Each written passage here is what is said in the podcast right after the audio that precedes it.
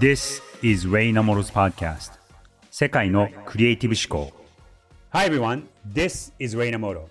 皆さんこんにちは。ニューヨークと東京を拠点にするグローバルイノベーションファーム I&Co 共同創業パートナーのレイナウトです。この番組では世界で活躍するトップランナーにこれまでのキャリアを振り返っていただきクリエイティブ思考で自分らしい人生を歩むヒントを探ります。今回のゲストはこれまでテクノロジーによって変化していく人間のあり方や社会を反映させた作品を制作してきたスプツニコさんです。スプツニコさんは東京芸術大学で准教授をされているほか、誰もが性別に関係なく活躍できるようテクノロジーの力でダイバーシティ、エクイティインクルージョンを推進するクレイロという会社も起用されています。今回はこのアーティストのスプツニコさんにご自身の専門分野であるスペキュラティブデザインについてお話を伺いました。So, let's get started. Creative Voice 最初、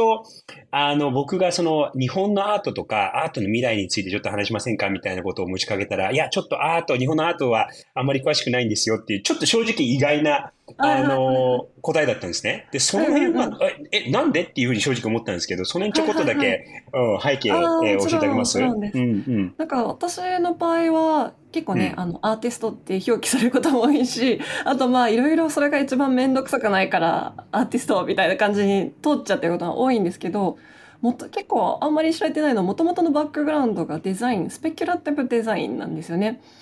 なので、あの、まあ、大学時代、数学とコンピューターサイエンスやってたので、テックだったんですけど、まあ、院になって、イギリスのロイヤルカレッジオブアート RCA っていうところで、まあ、そういうスペキュラティブデザイン、デザインインタラクションズっていうコースでやっていて、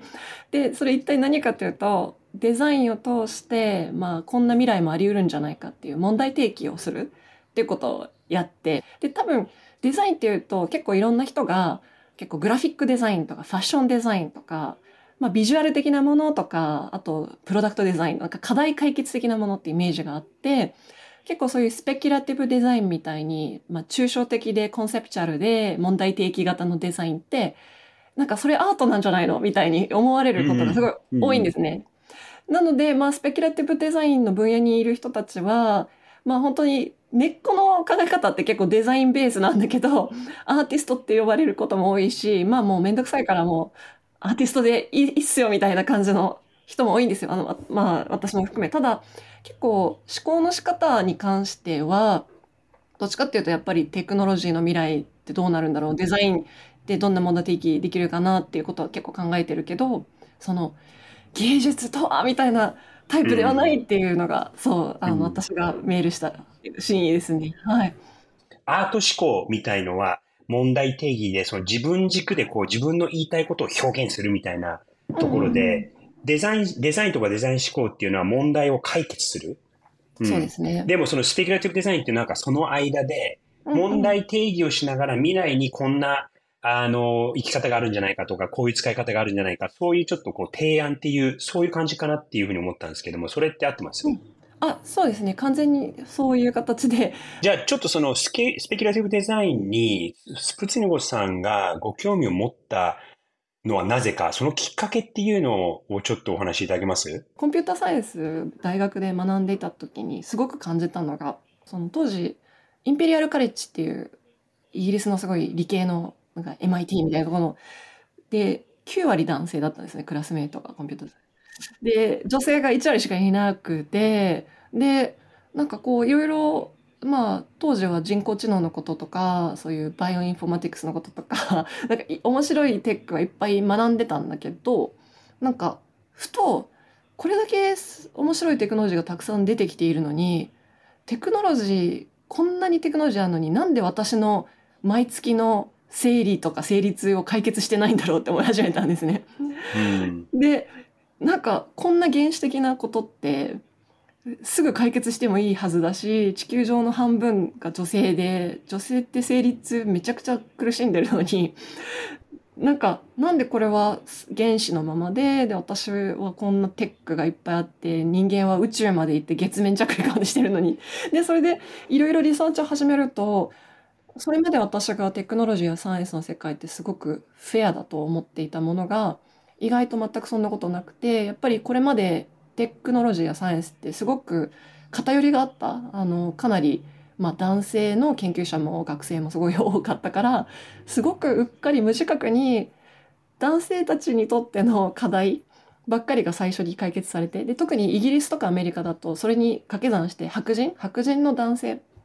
あのの課題ばっかりが最初に向き合ってしまって例えば女性とか人種的マイノリティとか 性的マイノリティとかそういったマイノリティ側の課題があんまりテクノロジーによって解決されていないなっていうすごく痛感したんですね。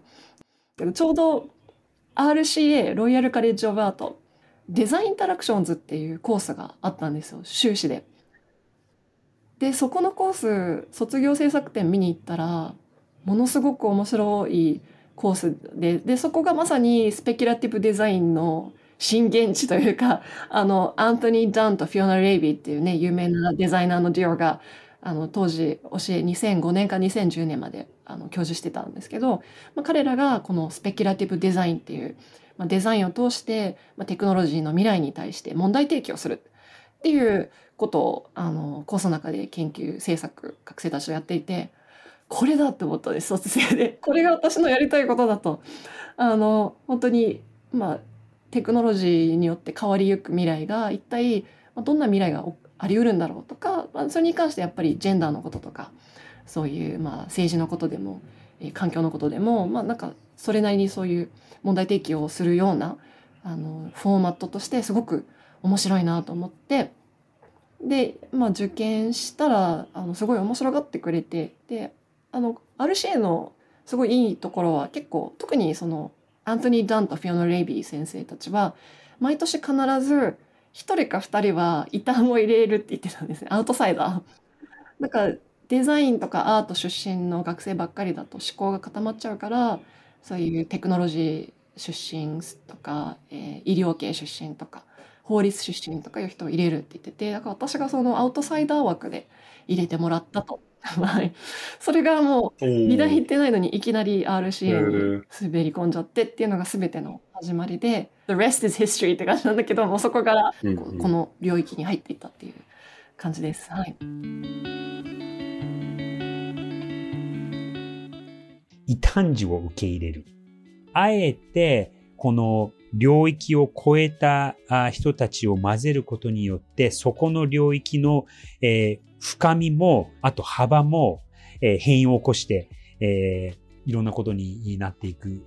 ていう、あの、ロイヤルカレジオブアートのスペキュラデザインを提唱されていた、あの、二人の教授の人たちがいるんですけども、その方たちが意識的にそういうコンテクストを作ろうとしてたっていうのが、僕はすごい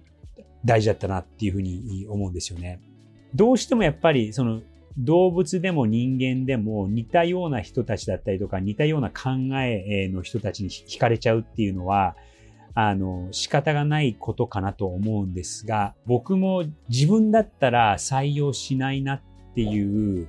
人を受け入れたことが結構最近、まあ最近といっても2、3年前なんですけどもあって、えー、僕のデザイナーの人に、まずか、あの、その人の、その、ネクストステップとして、自分の下に部下を入れて、その人をメンターするってことをしてくださいっていうふうに頼んだんです。で、その一歩として、自分が雇いたいと思う人を探してきて、そして、その人を、あの、僕に提案してもらって、そして、決めましょうっていうことを言ったんですね。で、連れてきた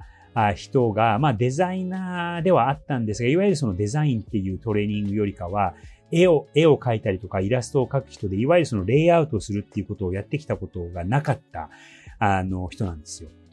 で、その人の、あの、履歴書とか、ポルトフォリオを見たときに、いや、この人の作品、あんまりうちの仕事に向いてないと思うんだけど、で、僕だったらこれ多分雇わない人だと思うんですよねっていうふうにその僕の部下の人にえ言ったんですね。そしたらその人が、いや、えっと、この、あの、候補者の人は、うちにはない、我々が持ってない力を持っているから、そこを引っ張ってきて、そして我々が、え教えられることを提供してあげることによって、1たす1が2じゃなくて3になるんじゃないか、みたいな話をして、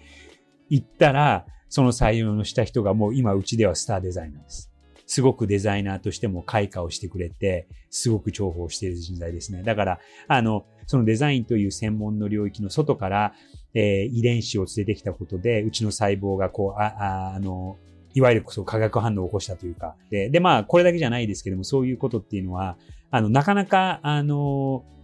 先が見えなくて、そのリスクはあるんですが、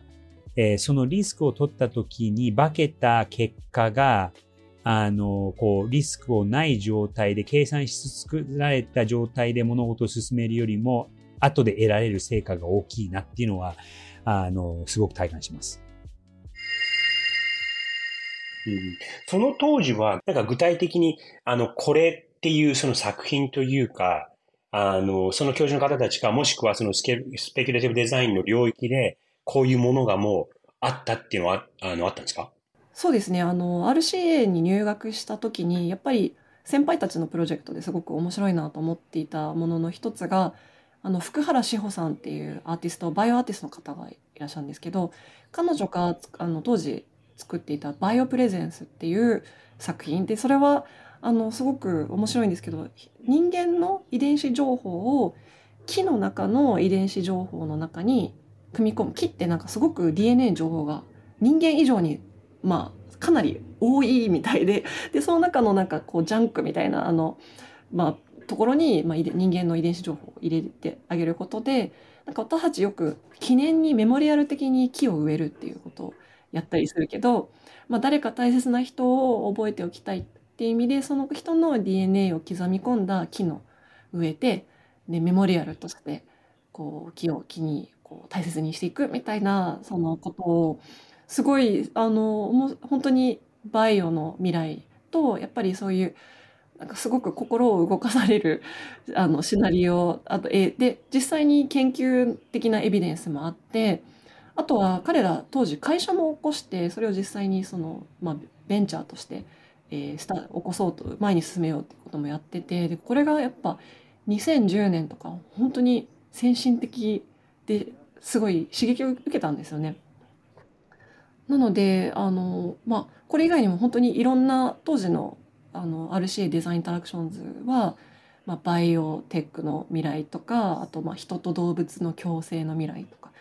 あのすごくあの、まあ、AI の未来とかももちろんあるんですけど面白かったんですよ。その例えば10年前はスペキュラティブで、えー、仮説だったけども10年後とか20年後にリアルになったものっていうのはあるんですか？私自身もそうなんですけど、私はその生理マシンっていう作品を2010年に作ったんですけど、メンストレーションマシンなどの男性が生理を体験するためのデバイスっていうのを、で、それ、そもそもなんでそれを作ったかっていうと、やっぱり生理っていうトピック自体が非常に、特に当時はタブー視されて、英語圏でもね、日本語圏でも。で、今となってやっとフェムテックっていうキーワードが出てきて、生理について話そうとか、えー、女性のヘルスケアについて話そうっていう風潮が出てきたけれども、やっぱり2010年全然ない中で、どうしてこんなに女性の生き方にインパクトを与えているような生理現象が タブー視されてクローズになって語られないのかと。で、まあ女性だけじゃなくて男性もそういった生理の、まあいろんなそういう、まあ、苦しさとか辛さみたいなのを体験することで、まあ男性も女性も相互理解をして、まあ世の中がもう少し前進するんじゃないかっていうことを考えて、まあ、問題提起として、まあ、男性も生理を体験できるデバイスみたいなものを作って発表したんですね。結果的に今実はそのクレードルっていう新しいサービスを起業していて、すごくそれはスペキュラティブデザインの作品だったものが今スタートアップになったっていう意味で今レレレベントな関連あるトピックじゃないかなと思っていて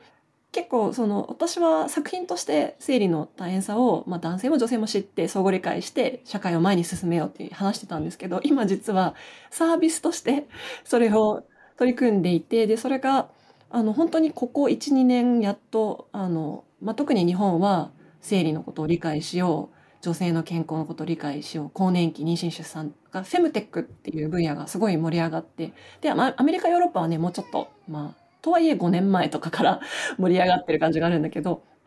で、今、そのクレードルっていうサービスは、結構日本の大企業、例えば NEC さんとか、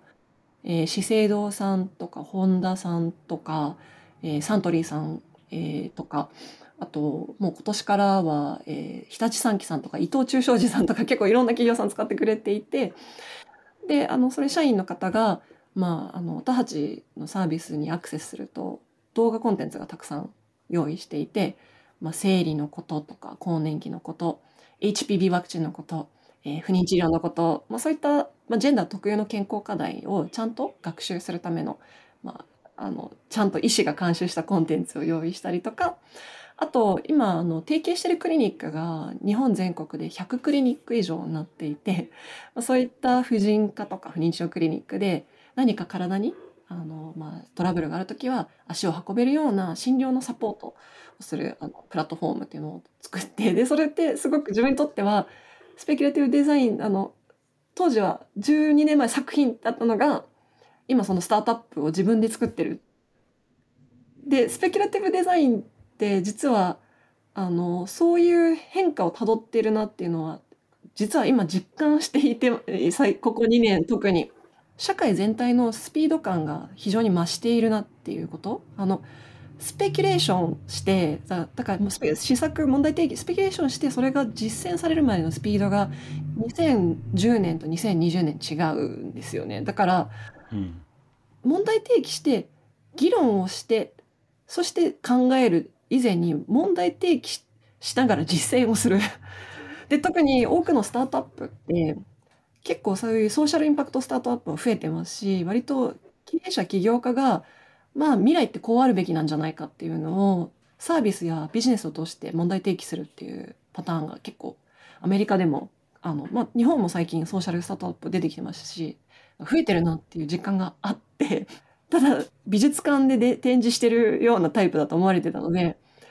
なんかスプツニコがどうしたのみたいななんか起業とか始めてもうなんかやめちゃうの？みたいな。なんか制作やめちゃうみたいななんか誤解というか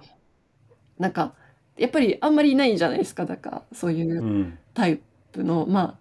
あアーティストとかスペキュラティブデザイナーから起業って。だからただいざ会社立ち上げてで実際に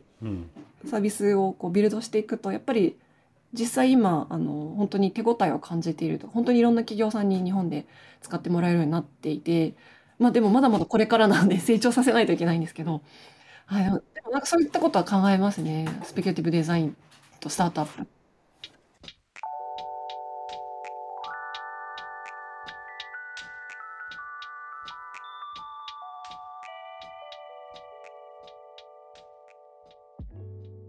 ここまでお送りしてきました。レイナモトの世界のクリエイティブ思考。今回はアーティストのスプツニコさんにご自身の専門分野であるスペキュラティブデザインについてお話を伺いました。えっと、今回のそのスプツニコさんとのお話を聞いて、僕の気づき、そして学びっていうのが、まず一つは、異端児を受け入れる。二つ目は、未来のきっかけは素朴な質問から。そして三つ目は、もともとの言葉は、あの、アインシュタインの、物理学者のアインシュタインの言葉なんですけど、えー、imagination is more important than knowledge. 想像力は知識よりも重要。で、ここの想像力は、クリエイティビティの想像力ではなくて、イマジネーションなので、思い浮かべる力。作る前にまずそうやってイマージンすることは知識よりも大切だっていうアインシュタインの言葉があるんですけども、彼女との話をしてた時に、このことも思い浮かべました。まずその最初のポイント、異端児を受け入れるっていうところなんですが、なぜこのことを思ったかっていうと、僕も大学院で教えていたりとか、あと会社を経営している時に、その似たような人だったりとか、似通った人たちを、に惹かれちゃうっていうことが自分でも多いなと思いますし、あと、正直結構それが普通に企業では行われてると思うんですね。こういう経歴があって、こういう技術があって、こういう学歴だから、えここの会社に入れるみたいなことは、特に日本の場合はその、大学を卒業して新卒の人たちが一気にドバッと入るっていう、え、就職活動っていうのがありますけども、やっぱりその東京六大大学に行ってる人たちとか、ここの大学に行ってる人たちみたいなところが、えー、良くも悪くも優先順位が高い状態で受けられちゃってるところがあって、変わった人とか、その専門の知識がない人とか、えー、やる気はすごいあるんだけど、学歴がないからとかっていうことで、こう、振り落とされちゃってる人がすごくいると思うんですよ。ただそこを、その、RCA、ロイヤルカージバートの教授の人たちが、美術のトレーニングがない、デザインとかのトレーニングがないスプツニコさんを、あえて異端なんだけども、異端児として受け入れるっていうことを、こう、オープンアームス、腕を広げて、スプツニコさんを受け入れてくれたっていうところが、彼女の未来につながったのかなっていうので、えー、その、学校で教育をする人とか、えー、企業でこの採用する人たちっていうのは、そこを結構意識的に、ある意味意識的にその異端児の人を受けるっていうことをした方がいいのではないかなっていうふうにまず思いました。それが一つ。二つ目は、未来のきっかけは素朴な質問からっていうところなんですが、彼女が、一番最初に発表した作品っていうのが、生理マシーンという、まあ、いわゆるアート作品ではあるんですが、結構こう現実を見つめた、えー、問いかけからあのできた作品なんですね。というのも、この対談の中でも出てきますけども、えー、出てきましたけども、こんだけ、えー、技術だったりとかテクノロジーだったりとか科学が発達しているのに、人間の半分の人口の人たち、女性の人たちが、えー、もう人類っていうものができた何千年何万年も前から毎月、えー、5日間とか1週間近く痛い辛い思いをしている課題っていうのがもうこんな人類上ずっとあるのに未だに解決してないのは何、何なんだろうっていうすごくある意味大きくでもすごく素朴なあの問いから彼女の、えー、キャリア、スペキュラティブデザイン、そして今にえー、もう起業されていろいろやってらっしゃるんですけども、そういうところにもつながっているわけですよね。なので、二つ目は未来のきっかけは素朴な質問から。そして最後に、Imagination is more important than knowledge. 想像力は知識よりも重要だ。というこのアインシュタインの言葉は、対談の中では出てこなかったんですが、やっぱりその素朴な質問から、え、こうあるべきだったりとか、こうなるんじゃないかっていうふうに、ものを作る前に自分の中でこう思い浮かべて想像すること、絵を描くことが、え、とても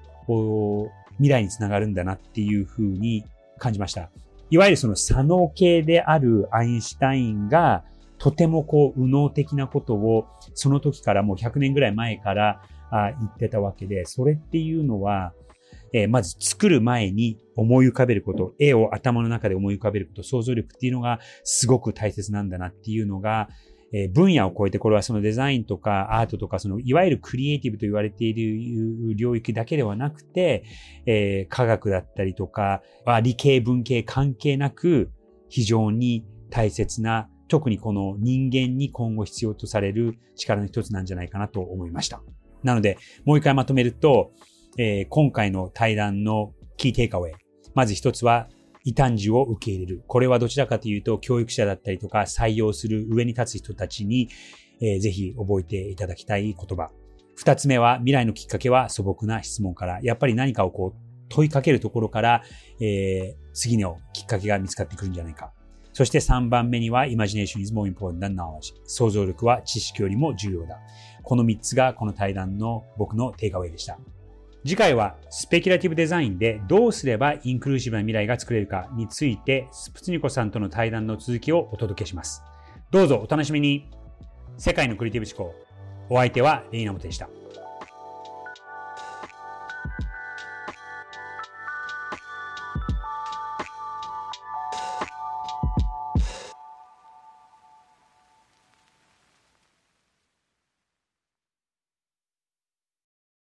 デジタルガレージは